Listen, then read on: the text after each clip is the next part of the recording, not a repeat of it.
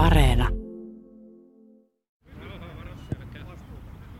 Nobel-palkittu kirjailija ja filosofi Albert Camus sanoi aikoinaan, kaikki mitä olen oppinut filosofiasta ja moraalista, olen oppinut sen jalkapallokentältä. Tässä sarjassa käymme läpi kahdeksan esimerkkiä jalkapallon merkityksestä eri puolilla Eurooppaa. Minä olen Kari Kanala, kirkkoherra, jalkapalloseurat Zoomin aktiivipelaaja ja jalkapallofanaatikko, miksei romantikkokin. Kyllä mä Jumalan uskon, mutta jalkapallo on kuningas. Yhdellä maalilla Euroopan mestaruus on ratkeamassa. Viimeistä vielä ja nyt ei enää sitäkään. Ja sitten olikin jo tilannetta kyllikseen, ja on sitä vieläkin. Ja sisään maaliin! Loistelijat! Siinä eivät kyydelleet näköjään ole kaukana silmistä, kun mies lähettää kiitokset yläkertaan. Koko vaihtopenkki ryntää kentälle. Pelaajat heittäytyvät maahan. Italiassa jalkapallo on valon ja varjon leikkiä. Toisaalta italialainen jalkapallo on suurta romantiikkaa, eleganssia, valtavia tunteita, jopa taidetta. Toisaalta se on myös äärimmäistä pragmaattisuutta, kurinalaisuutta, taktista täsmällisyyttä ja organisointia. Jokainen Andrea Pirlo tarvitsee oman Gennaro Gattusonsa. Kentän ulkopuolella lajiin linkitty Italiassa loputtomasti harmaita alueita, jonkin verran myös suoranaista rikollisuutta. Sovittelemattoman kuuloisista ristiriidoista syntyy yksi lajin suurista menestyistä. Nelinkertainen maailmanmestari on lähes aina mukana, kun arvokisoissa aletaan katsoa, kuka on kova. Väitän, että maassa, jossa mikään ei ole organisoitua, jalkapallo on viimeisen päälle organisoitua.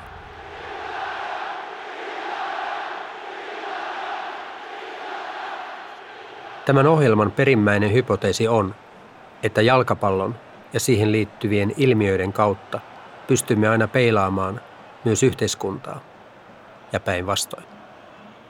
Se on loputtoman kiehtovan lähtökohta jalkapallosta kertovalle ohjelmalle, mutta samalla myös vaarallinen. On ilmeinen riski, että päädyn käsittelemään eri maita helppojen stereotypioiden, kliseiden kautta. Kliseet ovat usein kliseitä siksi, että ne ovat alun perin saaneet alkunsa jonkinlaista osuvasta ja oikeasti paikkaansa pitävästä havainnosta. Kliseiden huono puoli taas on se, että ne ovat ylimalkaisia, yksinkertaistettuja, eivätkä kovin hyviä muuttumaan maailman mukana, jos alun perinkään ovat kuvanneet kohdettaan oikeudenmukaisesti. Tänään käsittelen Italiaa, mikä edellyttää aivan poikkeuksellista verbaaliakrobatiaa kliseekuilun reunalla.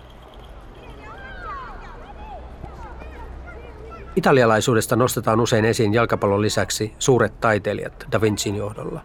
Yleinen sivistyneisyys jo Rooman valtakunnan ajoista lähtien. Opera, muoti ja ylistetty ruokakulttuuri. Olen itsekin sanonut monesti, että jos joutuisin loppuelämäni syömään ruokaa vain yhdestä ruokakulttuurista, valinta olisi Italia.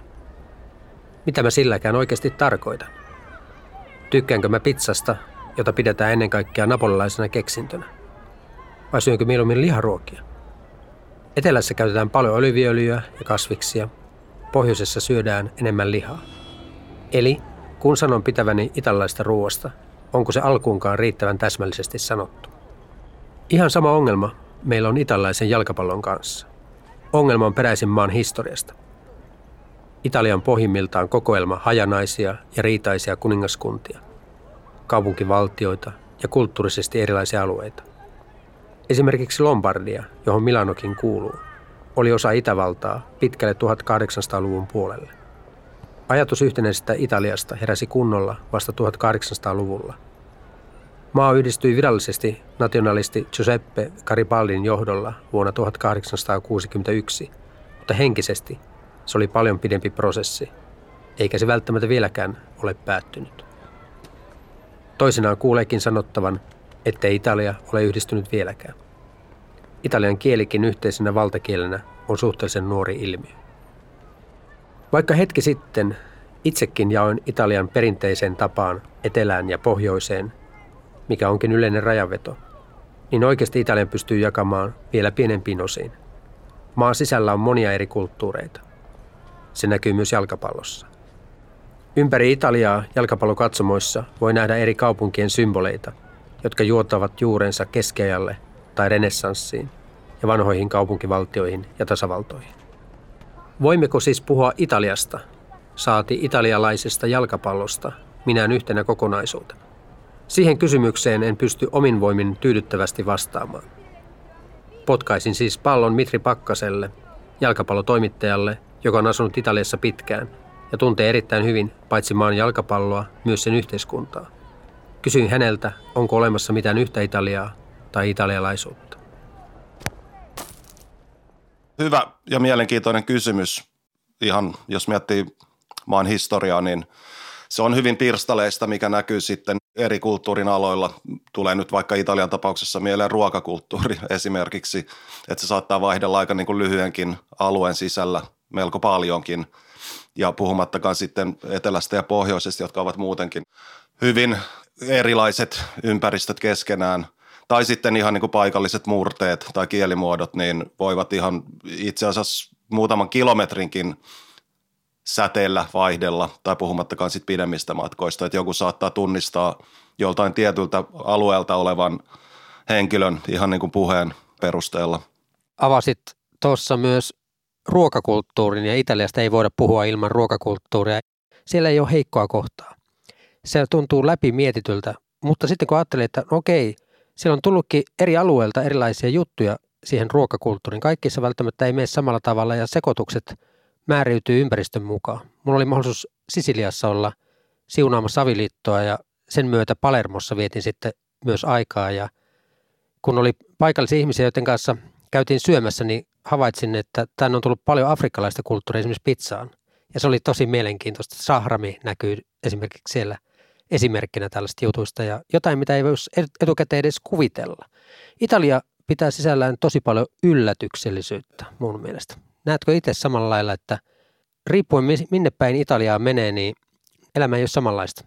Tietyssä määrin kyllä allekirjoitan ja sitten tietysti voidaan puhua, että onko kysymys yllätyksellisyydestä – Mä kutsuisin ehkä sitä tietyllä tavalla, jos ymmärsin mitä, mitä tarkoitat ja ajat takaa, niin ehkä niin kuin ristiriitaisuus. No siinäkin tietysti historiasta kumpuava kulttuuri vaikuttaa paljon. Et jos miettii nyt esimerkiksi Pohjois-Italiaa, niin kuinka paljon siinä on aikojen saatossa kulkenut eri, eri maalaisia, eri kansoja niin kuin ristiin rastiin Alppien eteläpuolella. että jos mentiin vaikka syystä tai toisesta idästä länteen tai päinvastoin, niin ehkä siitä Alppien eteläpuolelta oli sitten, niin tai totta kai onkin niin kuin lyhyempi reitti verrattuna siihen, että jos kiertäisi vuoret sieltä tai vuoriston sieltä niin kuin pohjoispuolelta, niin tuolla to, on varmasti yksi, yksi vaikutus näihin itse asiassa kaikkiin asioihin. Ainakin Italiasta puhuminen yhtenäisenä kokonaisuutena on siis vaikeaa, ellei täysin mahdotonta. Problematiikka on saanut aikojen saatossa jopa huvittavia piirteitä. Italia jaetaan siis usein pohjoiseen ja etelään, mikä sekin on varsin karrikoitu kahtiajako. Mutta hauskinta on, ettei edes se ole selvää, missä pohjoinen sitten loppuu ja etelä alkaa. Jos suomalainen katsoo Italian karttaa, hän huomaa nopeasti, että paljon keskemmälle maata ei pääkaupunkia voisi sijoittaa. Roomasta on suunnilleen sama matka niin pohjoisen suurkaupunki Milanoon kuin Saappaan korossa sijaitsevaan Leceen, missä Aleksei Jeremenko junior aikanaan pelasi. Mutta kysyppä italialaiselta, onko Rooma pohjoista vai etelää, ja todennäköisesti vastaus riippuu täysin siitä, mistä vastaaja sattuu olemaan kotoisin. Raaka maantiede ei siinä keskustelussa paljoa paina. Enemmänkin kyse on kulttuurisesta rajanvedosta. Mä en kysynyt italialaiselta, mutta kovalta Italian tuntijalta kuitenkin. Lokakuussa 1987 Mika Aaltonen teki Turun palloseuralle vieraskentällä 1-0 voittomaalin Milanon maineikasta internationaalea vastaan. Tepsin legendaarinen voitto tunnetaan Milanon ihmeen. Muutamaa kuukautta myöhemmin Inter hankki Aaltosen oman joukkueeseensa ja teki nuoresta turkulaisesta ensimmäisen suomalaisen, joka sai sopimuksen Serie Ahan. Uransa jälkeen Altsi on lukenut itseensä kauppatieteiden tohtoriksi sekä ennakoinnin ja kompleksisuuden dosentiksi. Hän on useiden eri maiden hallituksia konsultoinut tulevaisuuden tutkija jolla on pitkä omakohtainen kokemus myös Italiasta. Eli kumpaan se Rooma nyt kuuluu? Onko se pohjoista vai etelää? Tämä on vaikea ja polttava kysymys. Niin onkin. Ja, ja tästä tämä on hyvä kysymys, jos, jos meet italialaisten kanssa, niin tota, noin, joku ajattelee, että Rooma olisi vielä siellä pohjoisessa, mutta sitten, niin, kun sitten jutellaan, että se raja olisi sitten enemmänkin sitten jossain Firenze kohdalla ja jotkut sanoo, että se on Firenzen pohjoispuolella, mutta Firenze on kuitenkin ja Siena ja nämä on hyvin sivistä, Assisi on hyvin sivistyneitä paikkoja. Kerro vähän kulttuurieroista Italiassa. Se menee aika pitkälle, eli Italia on hyvin jakautunut että on, on tietysti niin kuin etelä- ja pohjoisen välinen niin kuin jako, mutta sitten on tällaisia pieniä niin kuin ruhtinas- tai kuningaskuntia, jotka ennen kaikkea sitten huolehtii sitten niin kuin siitä omasta seudusta. Mutta sitten jos menet Firenzeen sinne pääkirkon kirkon eteen, niin siellä on vieläkin sellainen laatta, jossa kuvataan, että kun, kun Karipaldi silloin 1800-luvun puolessa välissä – lähti, niin siellä lukee o Roma o morte, eli Rooma tai kuolema. Eli Karipaldi yhdisti Italian pohjoisen ja etelän, mutta sitten siitä huolimatta Italia ei ole koskaan yhdistynyt. Aaltonen edusti omalla urallaan Interin ohella Poloniaa. Molemmat ovat niin pohjoisessa, että niitä ei saa etelään kukaan. En malta jättää aihetta rauhaan ihan vielä. On oikeastaan huvittavuudessaan hyvin osuvaa, että yhden kaupungin sijainnista voidaan oikeasti väitellä – mutta Italiassa se saadaan onnistumaan. Mitä merkitystä sillä oikeasti on, vaikka Rooma olisi kuussa? Tässä tapauksessa sillä on merkitystä, koska jos Italiaa ja sen jalkapalloa aikoo ymmärtää, on pakko ymmärtää alueellisia eroja. Yritän siis vielä kerran ja koitan saada kuvioon myös konkretiaa nimenomaan jalkapallomielessä. Se ei ole kauhean helppoa. Italian kenttien valtaaminen on ollut suomalaisille aina todella vaikeaa, vain parikymmentä suomalaista on pelannut Italiassa eri sarjatasoilla, ja ainoastaan kahden voi sanoa tehneen siellä varsinaisesti pidemmän uran. He ovat Hetemain veljekset. Tälläkin hetkellä Serie Aassa Beneventoa edustava Perparim sekä vuoden nuorempi Mehmet, joka pelaa Seinäjoen jalkapallokerrossa.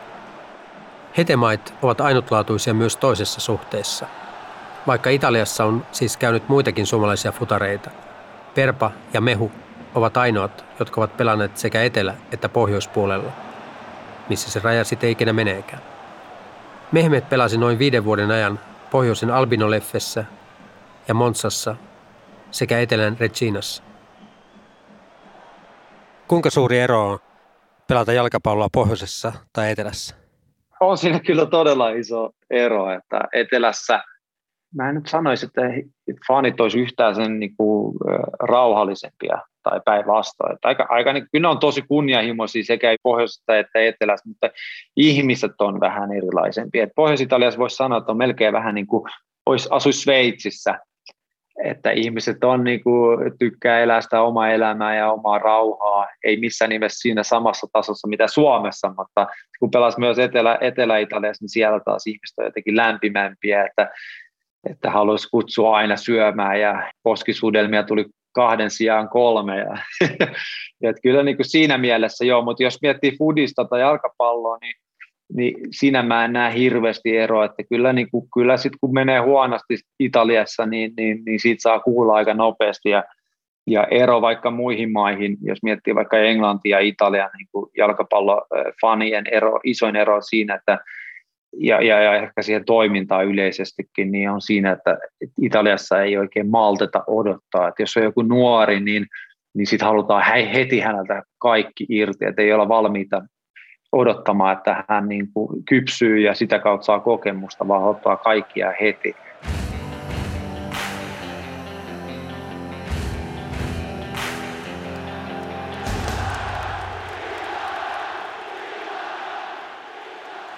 Ristiriita tuntuu jo tässä vaiheessa toivottomalta. Jos maan sisällä on kymmeniä eri kulttuureita, miksi sen jalkapallo olisi yhtään sen yhtenäisempää? Mutta kyllä se vaan on. Minulle jalkapallo on yksi tapa selittää ja jäsentää maailmaa.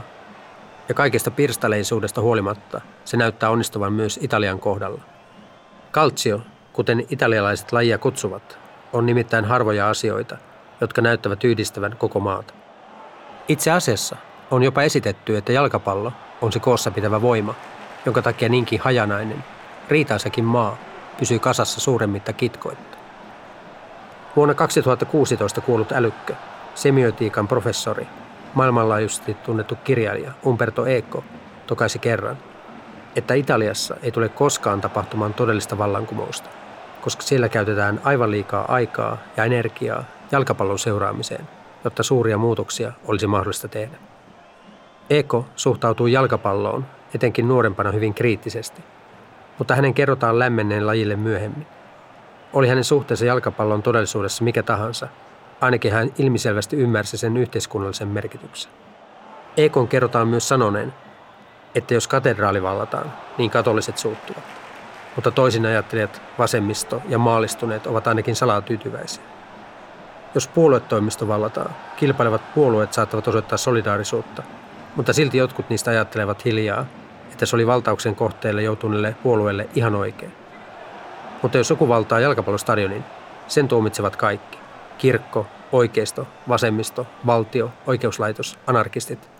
Kaikki haluavat rikolliset vastuuseen. Hyväksytään siis, ehkä hieman nikotellen, että italialaista jalkapalloa voidaan ajatella yhtenäisenä kokonaisuutena. Se on juuri sellainen ristiriita, jonka pohjalta lähdin käsittelemään koko maata. Väitteenihän oli, että maassa, jossa mikään muu ei ole kovin organisoitua, jalkapallo on viimeisen päälle organisoitua. Voiko se tämän konkreettisemmin tulla ilmi? Vaikka Italia ei ole edes kovin yhtenäinen valtio, sen jalkapallossa on silti tiettyä yhtenäisyyttä. Millaista italialainen jalkapallo sitten on? Perinteisesti siihen yhdistetään ensimmäisenä puolustusvoittoisuus ja äärimmäinen taktinen organisaatio. Yksi tunnetuimmista italialaisista jalkapallosanoista on catenaccio, jolla tarkoitetaan nimenomaan tietynlaista pelitapaa, jossa pitävä puolustus on kaikki kaikessa.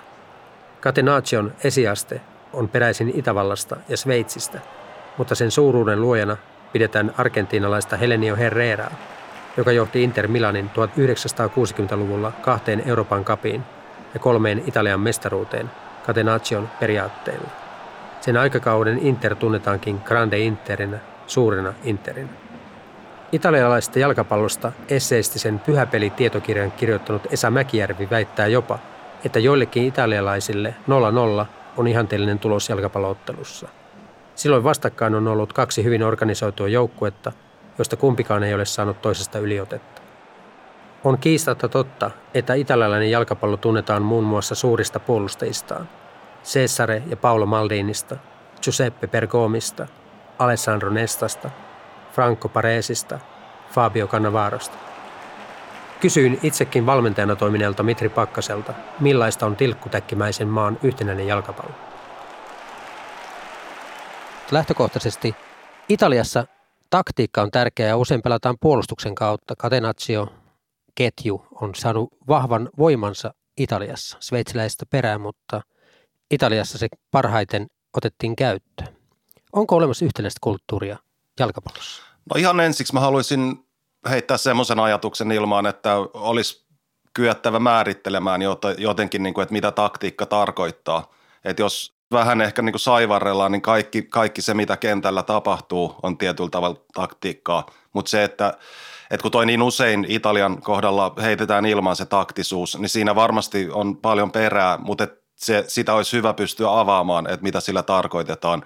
Kyllä se Italian tapauksessa on just, just se niin kuin erittäin vahva puolustuspelillinen traditio, joka näkyy edelleen ihan siis niin kuin jopa lasten ja nuortenkin futiksessa ja siinä mielessä se on aika yhtenäistä niin kuin maan sisällä, että se kyllä näkyy, näkyy eri puolilla maata se erittäin, erittäin vahva traditio ja toi Catenaccio tietysti on yksi, yksi semmoinen vahva osa historian saatossa ollut sitä, mutta kyllä niin kuin mä näkisin myös, että niin kuin viime aikoina, jos nyt puhutaan vaikka tästä – vuosituhannesta, niin yhä enemmän ja enemmän tietyt niin kuin semmoiset ehkä perinteiset ominaispiirteet pelin sisällä ja miksei siinä muussakin toimintakulttuurissa on ehkä jos, jossain määrin hämärtynyt. Toki, toki senkin takia, että kun on niin paljon ulkomaalaisia, no varsinkin pelaajia, valmentajia ei, ei niinkään, että Italian aika niin kuin – tietyllä tavalla niin kuin konservatiivinen siinä suhteessa, että ulkomaalaisia valmentajia on ollut suhteellisen vähän verrattuna moniin muihin maihin, mutta joka tapauksessa niin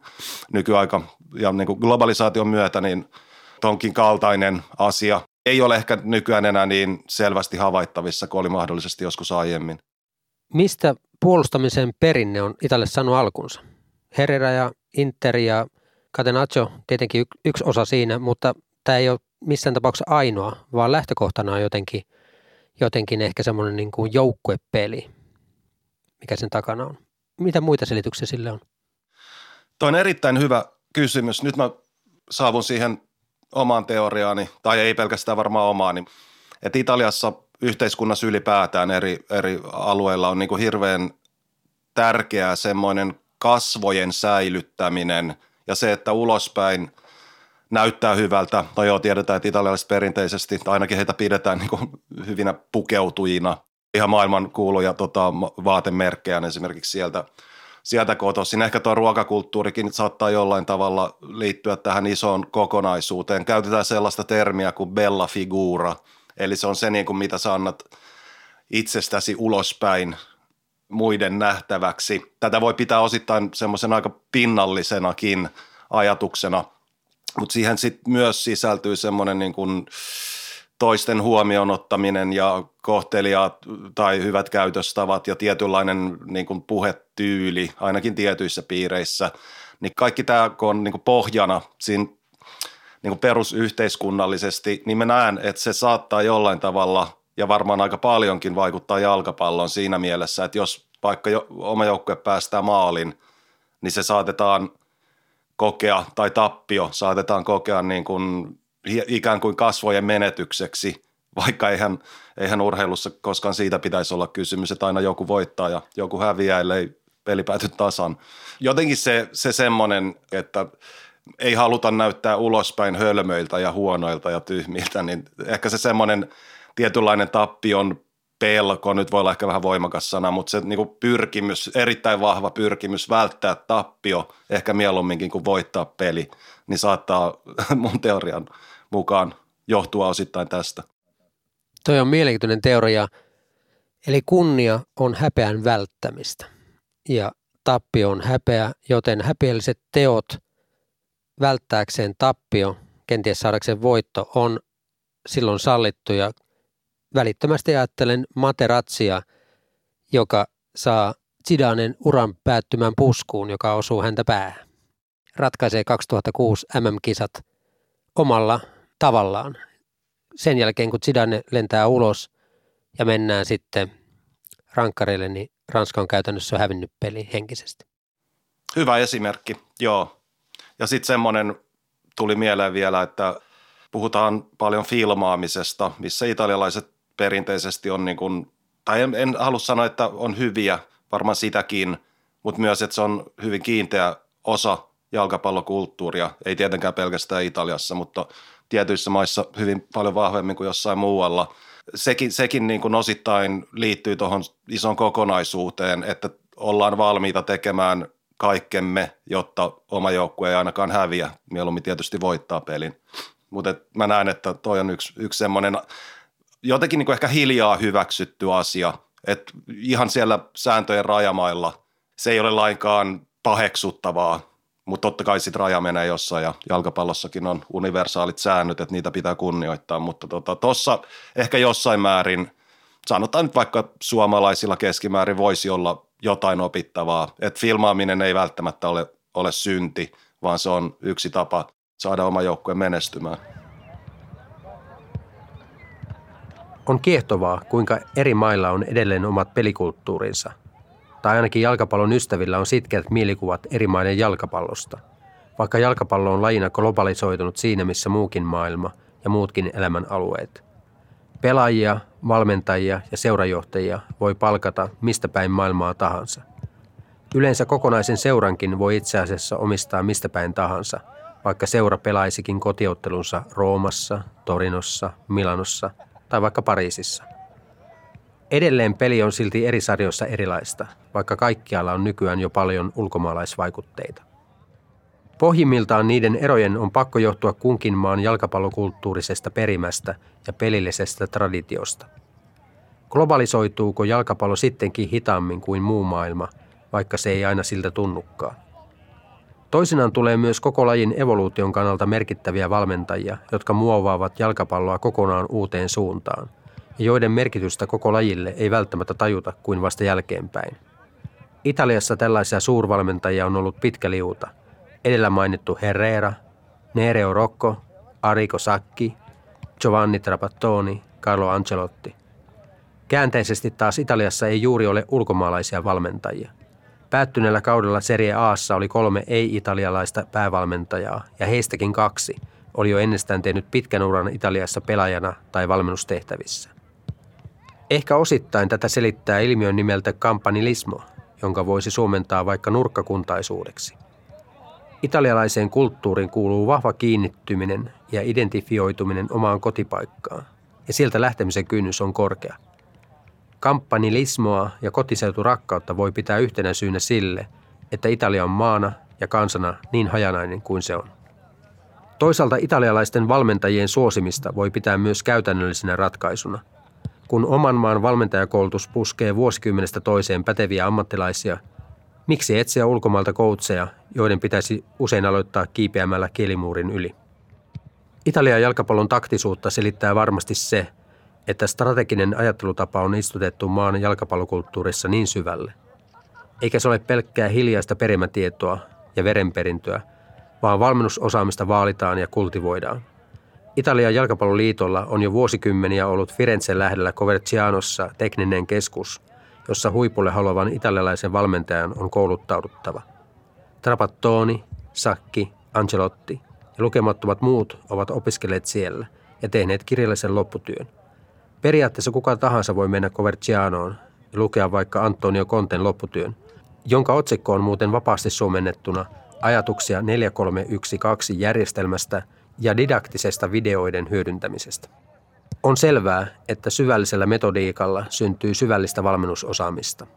Ja italialaisiin huippuvalmentajiin kamppanilismo ei välttämättä ulotu, sillä moni italialainen on valmentanut erittäin menestyksekkäästi lajin absoluuttisella huipulla myös ulkomailla. Mutta syvästä pelikulttuuristaan huolimatta Italiakaan ei voi näin globaalissa lajissa enää olla erillinen saarekkeensa. Mehmet Hetemai uskoo, että äärimmäinen puolustaminen on Italiassa jo mennyttä.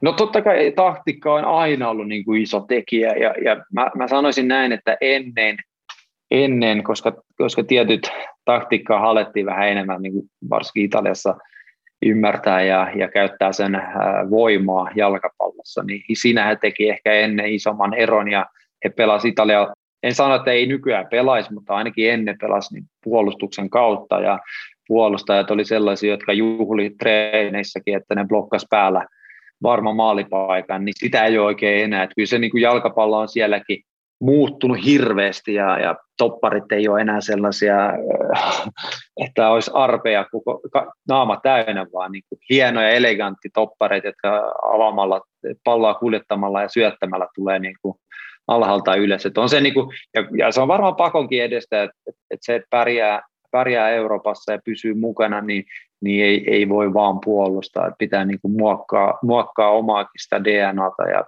jotta pysyy perässä, ja se on niin kuin myös Italiassa näkyvillä, että, että useampi ja useampi jengi, niin melkein kaikki oikeastaan joukkueet Serie Aassa pelaa, yrittää pelata alhaalta asti ja tuoda hallitusti palloa ylös asti. He on myös muokannut, niin kuin jos mä mietin Italia, Italiaa, niin muokannut hyvin omaa niin kuin DNAta siihen, että he pysyvät perässä. Tässä vaiheessa joudun korjaamaan itseäni. Sanoin alussa, että tässä ohjelmasarjassa haluan välttää typistämästä maita, kansoja, jalkapallokulttuureita löysiin kliseisiin, helppoihin heittoihin, jotka on miljoona kertaa kuultu. Ja minuutti tolkulla olen jo puhunut italialaisesta puolustusvoittoisesta, taktisesti organisoidusta jalkapallosta. Enkä mä oikeasti muuta keksinyt. Myönnettäköön, tämä on ehkä niitä kliseitä, joilla on vähän lihaa luiden ympärillä – onhan useampi vieras käynyt omakohtaisten kokemusten pohjalta vahvistamassa, että Italiassa peli lähtee puolustuspelistä.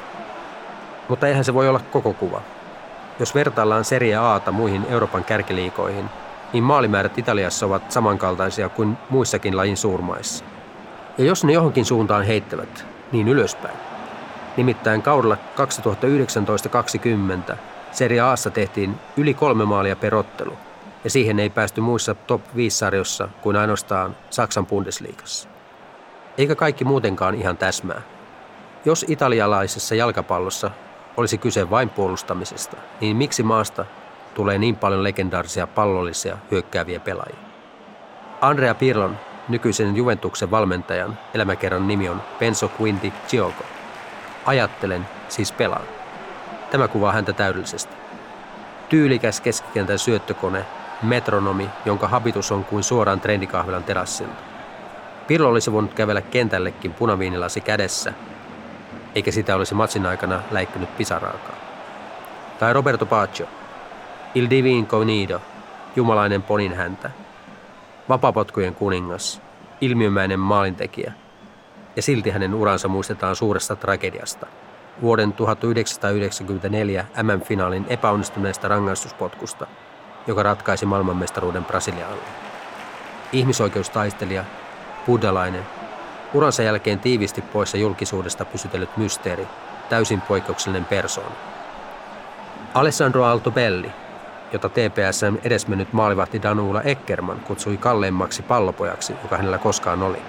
Milanon ihmeessä epätoivon vimmalla tasoitusta jahdannut Inter laukoi yli ja ohi, ja maailmanmestari Altobelli kipitti nöyrästi hakemaan pallon takaisin. Mutta kyllä Altobelli jonkun kerran maalinkin osui – muun muassa pari viikkoa Milanon ihmeen jälkeen Turun kupittaalla ja lopulta lähes 300 kertaa koko urallaan.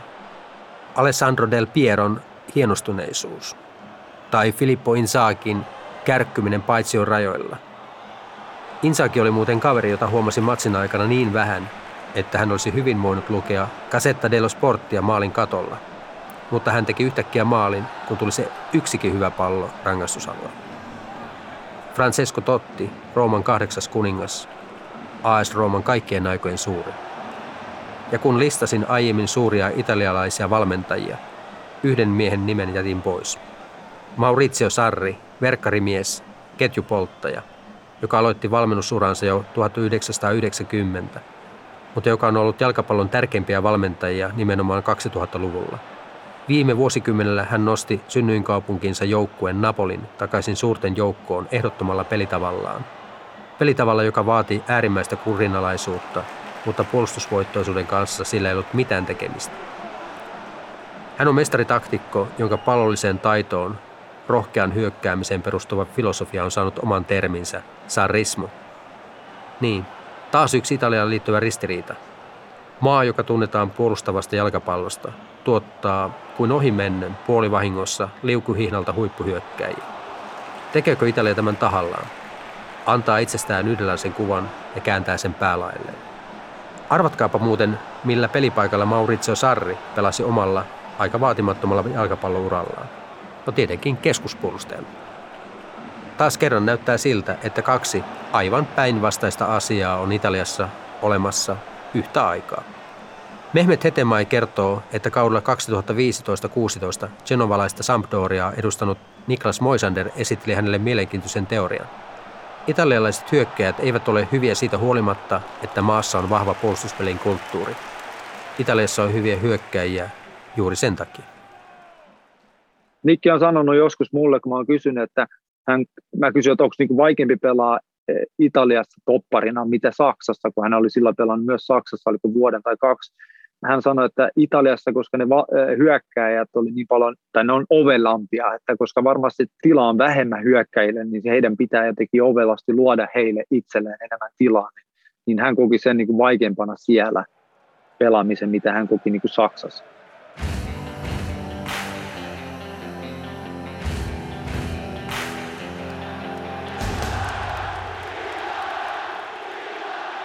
Kun luettelin hetki sitten joukon italialaisia huippupelaajia, saattoi huomata muutoksen äänensävyssä ja myös puheessani. Puhuin paljon muustakin kuin pelaajien pelillisistä ansioista. Käytin lempinimiä, puhuin sydänverellä ja lihaspunoittain. Käännyin romantiikan tai ainakin jalkapalloromantiikan polulle. Ja miten voisi olla kääntymättä, kun puhumme Italiasta? Maa on täynnä tunteen paloa. Jalkapallossa se manifestoituu useilla eri tavoilla – Italia on katsomokulttuuri edelläkävijä, jossa kannattajat alkoivat jo varhain osoittaa joukkueelle rakkautta näyttävin tiifoin ja panderollein. Jokaisella vähänkään merkittävämmällä pelaajalla tai joukkueella on lempinimi. Ja ellei ole, sellainen kyllä keksitään nopeasti. Tunne purkautuu myös säännöllisenä spekulaationa siitä, mitä joukkuetta tuomarit tällä kaudella suosivat. No, yleensä Juventusta. Monessa muussa maassa syytös olisi törkeä, mutta italialaisessa jalkapallokulttuurissa se ei ole paljon kummempi juttu kuin kritisoida vasemman laitapakin heikkoa peliesitystä edellisenä sunnuntaina. Korruptio ja epärehellisyys eivät ole Italiassa varsinaisesti vieraita ilmiöitä. Tunnetta ei voi sivuttaa, kun puhutaan italialaisesta jalkapallosta. Ja kun puhutaan tunteista italialaisessa jalkapallossa, on huomioitava argentinalainen. Emme voi sivuuttaa Diego Maradonaa. Mutta vaikea on myös mahduttaa Maradonaa mukaan. Miten voin muutamalla lausella tehdä oikeutta sille, mitä Diego Armando Maradona Napolille merkitsee? Alkuvuodesta menehtynyt argentiinalaislegenda loi Napolin uudestaan pelatessaan sillä 1980- ja 90-lukujen taitteessa. Maradonan johdolla Napoli voitti historiansa kaksi ensimmäistä Italian mestaruutta, jotka ovat seuralle edelleen ainoat. Maradonan perintö on kuitenkin ja suurempaa tuolle etelän joukkueelle. Asif Kapadian ohjaamassa Diego Maradonan dokumentissa tuntemattomaksi jäävä Napolin kannattaja sen tiivistää. Jos puhut pahaa Maradonasta, puhut pahaa Jumalasta. Eikä se edes puolittainen vitsi. Kannattajan ilme ei värähdäkään. Samassa dokumentissa kerrotaan tapauksesta, jossa Maradonalta otettiin verikoe. Mitä tietoa verikokeen ikinä pitikään antaa, sitä tietoa ei saatu näytteestä. Hoitaja kun otti näytepullon mukaansa ja vei sen paikalliseen kirkkoon. Tarina Maradonasta ja Napolista on äärimmäistä tunnetta. Jo Maradonan siirtyessä Napoliin paikallinen sanomalehti kirjoitti, ettei pormestarin, asuntojen, koulujen, työpaikkojen ja puhtanapidon puute enää haittaa, koska meillä on Maradona. Yhdeksän päivää Maradonan kuoleman jälkeen Napolin kotistadion Stadio San Paolo sai uudeksi nimekseen Stadio Diego Armando Maradona.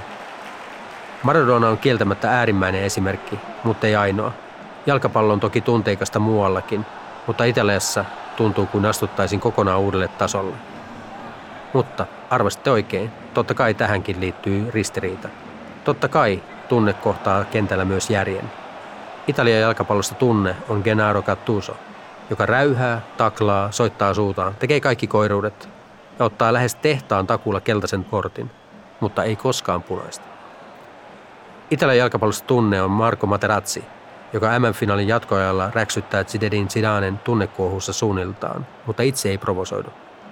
Minun mielessäni Italia voitti maailmanmestaruuden sillä sekunnilla, kun Zidane puski päänsä Materazin rintaan ja päätti uransa ulosajoon MM-finaalissa.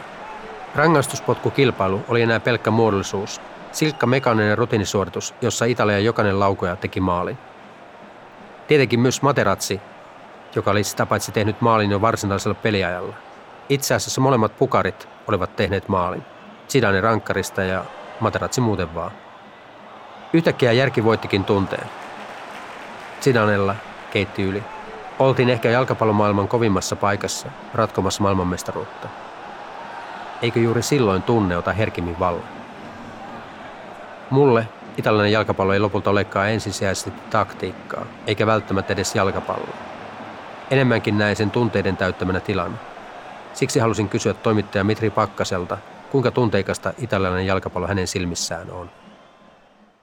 On hyvin tunteikasta ja tunteet tosiaan vaihtelevat laidasta laitaan hyvinkin nopeasti. Ja mä haluaisin korostaa, että toi niin kuin koskee ihan kaikkia tasoja. Puhutaan sitten huippuammattilaisista tai amatööripelaajista tai jopa pienistä lapsista. Olen itsekin nähnyt ja kokenut sen hyvinkin läheltä, että kyllä vaikka kymmenvuotiaiden lasten harjoituksissa on, tai ainakin oli, oli vielä tuossa 10-15 vuotta sitten, niin tunteet hyvin vahvasti pelissä ja varmasti edelleen.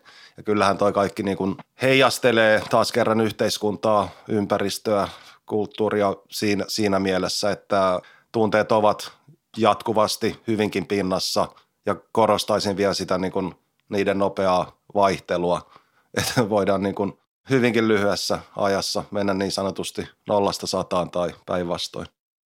Voiko italialaista jalkapalloa selittää uskonnon kautta, katollisuuden kautta, jossa on rituaalit, mystiikka, liittyminen johonkin itseään suurempaan, aivan sama mikä tapahtuu yksilöllä osana joukkuetta? Joo, miksi, miksei? Mä oon joskus miettinyt ihan, ihan samaa asiaa, ehkä vähän toisesta näkökulmasta. Tai no joo, siis eri, eri sanoin, eri määritelmin, eri termein ehkä, mutta aika lailla samasta näkökulmasta. Kyllä siinä on ehkä jotain semmoista riittimäistä tietyssä mielessä, että jos, jos nyt miettii vaikka niin kuin pelipäivää tai pelitapahtumaa, niin en halua nyt mitenkään niin kuin ylitulkita, mutta kun Italia on meidän teemana tässä, niin aistin kyllä peli, pelissä ja peleissä taas kerran tasosta riippumatta semmoisen tietyn vakiokaavan alusta loppuun ja sitten tietysti pelin aikana riippuen, riippuen siitä, mikä on tilanne tulostaululla niin sanotusti, jos tulostaulu edes on, on kentällä. En tiedä kuinka mielekästä on vertailla eri kulttuureja, mutta jos nyt vaikka tässä yhteydessä vertaan Suomeen, niin siinä on mun kokeakseni selkeä, se, selvempi ja kirkkaampi tiettyjen asioiden ja riittien, jos sitä sanaa halutaan käyttää, niin semmoinen niin jatkumo. Ja se on ikään kuin se voidaan nähdä jopa pyhänä tapahtumana, jos, jos näin halutaan. Entä onko jalkapallo taidetta? Mm, se voi olla, että mä lainaan nyt Jukka isäni, mutta et, ei, ei välttämättä taidetta, mutta se sisältää ehkä taiteellisia suorituksia. Taiteenkin määritelmä on aika suuri, tai siihenkin voisi käyttää niin paljon aikaa, mutta on varmasti siinä taiteellisia vaikutteita. Jalkapallo on varmasti saanut eri, eri taiteen muodoista vaikutteita, ja sitten kun katsoo, miten joukkueet ja pelaajat suoriutuvat kentällä, niin varmasti niin kuin taiteen tapaisia hetkiä ihan, ihan varmasti. Mutta tosiaan kaikki riippuu taas siitä, kuinka taide määritellään. Viivyn tämän aiheen parissa vielä hetken, sillä olen pannut merkille, että Italiassa legendojenkin asema tuntuu elämään suuremmalta. Kerroin hetki sitten Diego Maradonasta, joka on aivan oma lukunsa, mutta Italian jalkapallohistoria tuntee valtavan määrän suuria persoonia. Italiassa on näihin päiviin asti ollut paljon myös niin sanottuja yhden seuran miehiä, pelaajia, jotka ovat viettäneet koko uransa samassa seurassa. Se ei ole uniikkia, mutta tuntuu kuin Italiassa näitä pelaajia olisi huipputasolla riittänyt poikkeuksellisen pitkälle niin sanotulle modernille aikakaudelle saakka, ja kuin he saisivat elämään suuremman aseman. Franco Baresi ja Paolo Maldini AC Milanissa, Mika Aaltosenkin kanssa samaan aikaan Interissä ollut Giuseppe Bergomi ja Francesco Totti, 618 ottelua yhden ainoan joukkueen AS Roman paidassa. Se, joka näki Francesco Tottin jäähyväiset televisiosta, muistaa kuinka legendaarinen hyökkääjä sai koko Rooman olympiastadionin kyyneliin, kun hän sen viimeisen pelinsä pelasi. Minulle seuralegendat ovat aina kiinnittymisen kohteita, vaikka edustaisivat jotain aivan muuta seuraa kuin mitä itse kannatan. Lajiromantikoille ikonit ovat katova luonnonvara, viimeisiä merkkejä turvallisuudesta ja pysyvyydestä yhä nopeatempoisessa jalkapallomaailmassa. Myös Mika Aaltonen tuntuu olevan kaltaisen. Maailmassa, missä kaikki on kaupan, eli jalkapallossa, on kumminkin Italiassa ollut jotain, joka, joka pysyy. On muutamia profiilipelaajia, jotka on pysynyt siellä omassa seurassaan. Del Piero, Juventus tai Totti Roomassa. Onko kyseessä niin suuret profiilipelaajat, että ei ollut mitään muuta mahdollisuutta lähteä pois sieltä? oma unelma jalkapallosta on hyvin tällainen niin kuin idealistinen, jolloin toivoisin, että joukkoilla olisi sellaisia pelaajia, jotka on niin kuin tunnistettavissa niin kuin Totti, että on sitä peliä, mitä Rooma pelaa ja mä haluan nähdä Totin keskushyökkäjänä siellä.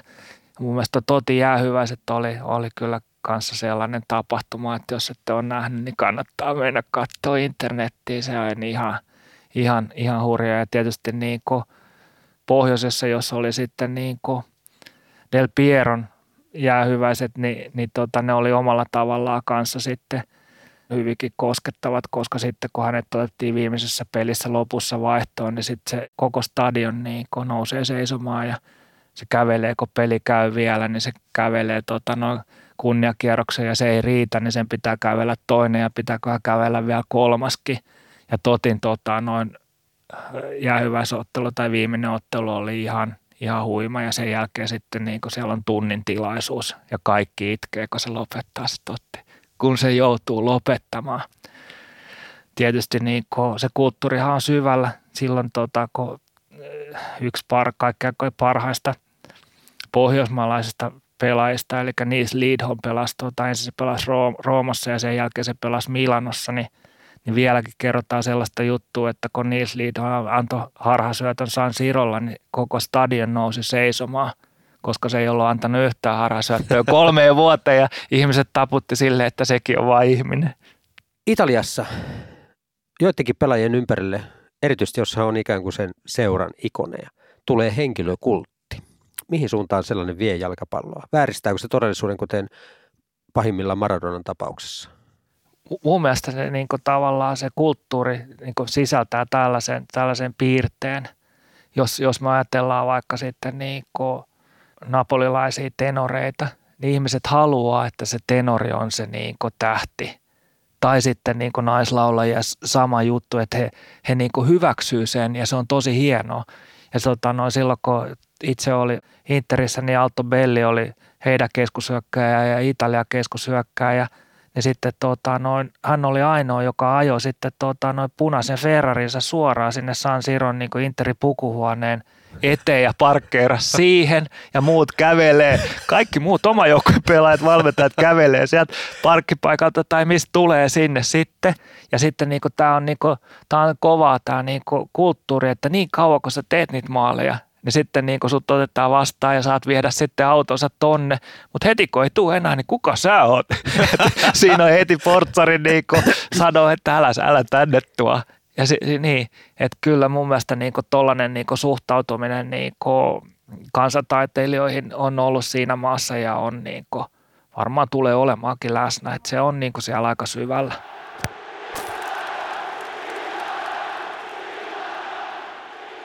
Olen puhunut taktiikoista. Olen etsinyt puolustus- ja hyökkäyspelin tasapainoa. Olen vuodattanut tunnetta äänialoille, mutta vielä on yksi kiusallinen kipupiste, johon Italian kohdalla en ole päässyt. Lajin nurja puoli. Kerroin aiemmin, että erinäiset vilppisyytökset ovat Italiassa arkipäivää. Ja monesti niille on ollut aihettakin. Maassa on ollut useita todettuja sopupeli- ja ottelumanipulaatioskandaaleita. Kenties kuuluisin niistä on 2006 Calciopoli-skandaali. Silloin suurseurat junalivat otteluihin itselleen suosiolliseksi katsomiaan tuomareita. Vyydin tunnetuimpana seurauksena Juventus menetti kaksi kentällä voittamansa mestaruutta, tuli pudotetuksi Serie b Dopingilla on spekuloitu jo 1960-luvulta lähtien. Kokonaan oma lukuunsa ovat kulisseissa toimivat hämärämiehet. Italiassa seurien ultrakannattajaryhmät ovat paitsi näkyviä toimijoita katsomoissa, myös vaikutusvaltaisia pelureita seurien taustoilla. Monilla seuroilla kerrotaan olleen huonosti päivänvaloa kestäviä yhteyksiä ultrakannattajiin, joissain tapauksissa myös mafiaan. Myös Diego Maradonan uran ja elämän kerrotaan Napolin vuosina kärsineen hänen läheisiksi väitetyistä yhteyksistään mafioorganisaatio Camorraan. Mehmet Hetemai kertoo nähneensä Italiassa viitteitä myös lajin nurjasta puolesta – joka näytti välillä tosielämän mafia-elokuvalta? Kyllähän sen tota, ennen varsinkin mafialla ja, ja paikallisilla niin kuin tällaisilla isoilla hepuilla, niin kuin he kutsuivat siellä niitä, näitä henkilöitä tärkeiksi ihmisiksi tai tärkeiksi miehiksi. Että mafia-sanan mä ainakin kuulu, kun mä asuin vaikka Etelä-Italiassa, vaan he olivat tärkeitä miehiä, tärkeitä tyyppejä.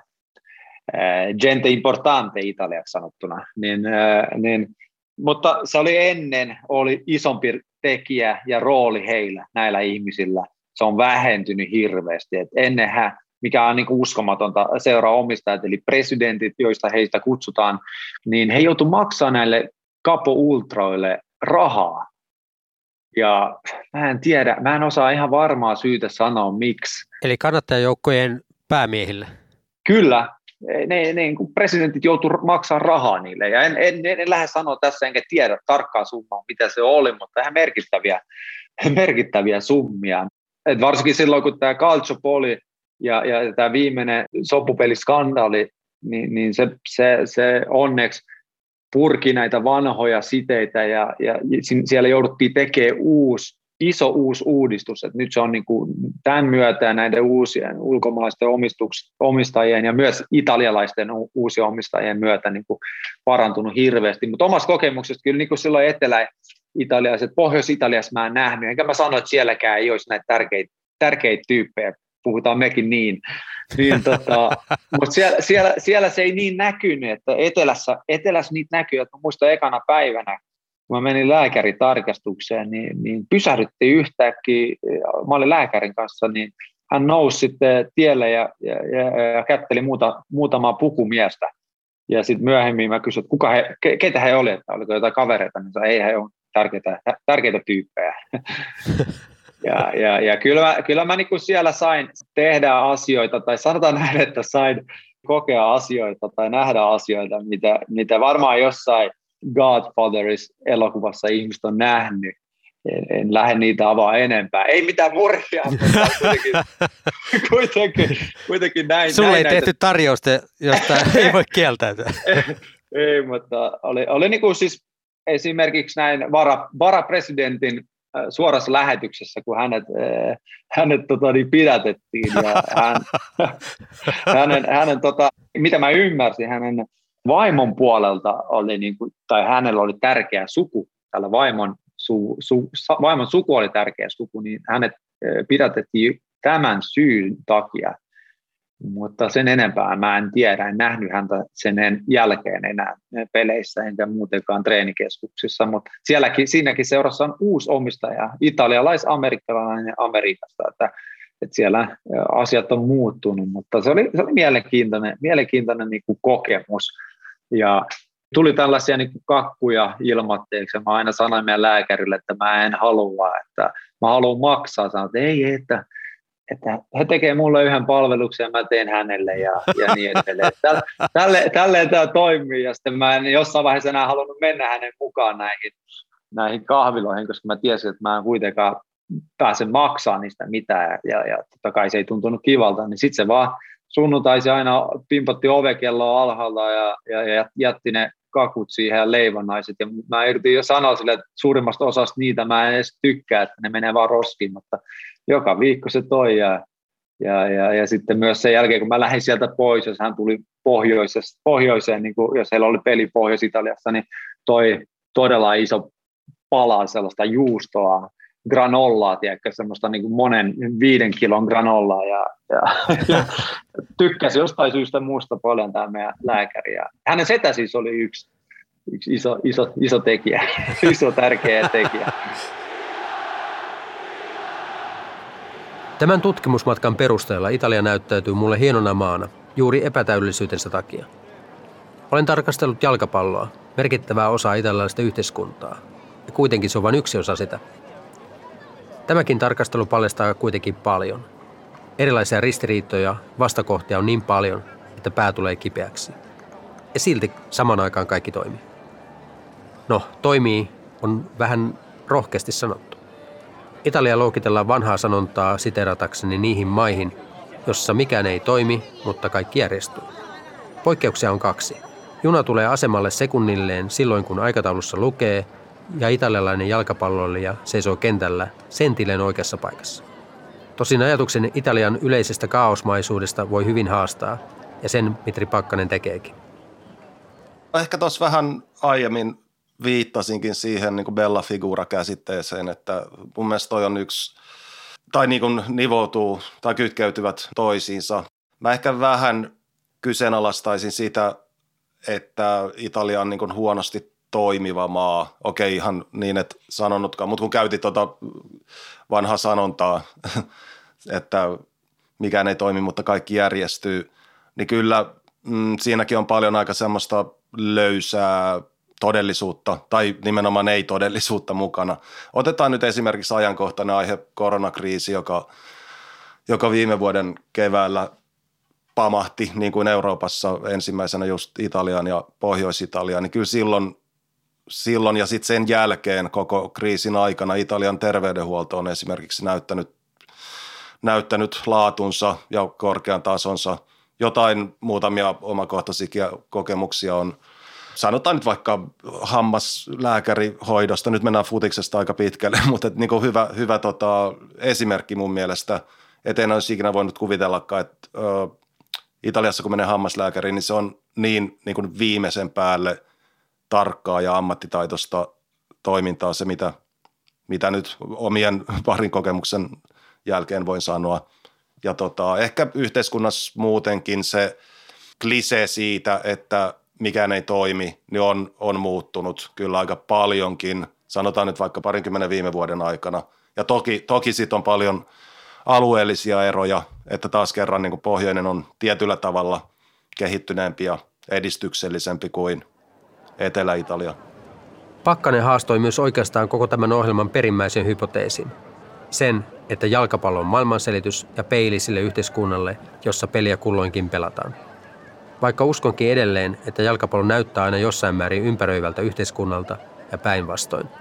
On tervettä tiedostaa, että me emme tule löytämään edes maailman suosituimmasta pelistä mitään yksittäistä kaiken avavaa totuutta, joka kertoisi tyhjentävästi kokonaista kansakunnasta. Erityisen tervettä se on tiedostaa, kun puhutaan Italiasta, joka näyttää niin ristiriitaiselta maalta, ettei sen oikeastaan pitäisi toimia, ja silti se toimii. Väitin, että Italia on maa, jossa mikään muu ei ole organisoitua, mutta jalkapallo on viimeisen päälle organisoitua. Olen käsitellyt Italiaa vastakohtien kautta. Se ei ollut itse tarkoitus, vaikka jakson väite hieman siihen suuntaan ohjasikin. Tämän tunnin aikana on paljastunut hajanainen maa, jonka pirstaleisuus juotaa juurensa viime kädessä historiasta. Italia on kokoelma erilaisia alueita, joilla asuu erilaisia ihmisiä, ja joita ei välillä vaikuta yhdistävän mikään muu kuin se, että Giuseppe Garibaldi joukkoinen saattoi ne osaksi samaa valtiota. Mutta lopulta hajanaisuudessa taitaa piillä Italian yhtenäisyyden salaisuus. Erilaisuudet tiedostetaan, eikä niitä yritetä väkipakolla sovittaa yhteen, vaan ne pääosin hyväksytään. Loppujen lopuksi homma toimii, oli kyse sitten murrealueiden kohtaamisista tai huippuhyökkäjien kasvattamisesta puolustamisen luvatussa maassa. Italia on maa, jossa vastakohdat löytävät kuitenkin lopulta keskinäisen tasapainon. Se on suurin ristiriita kaikista.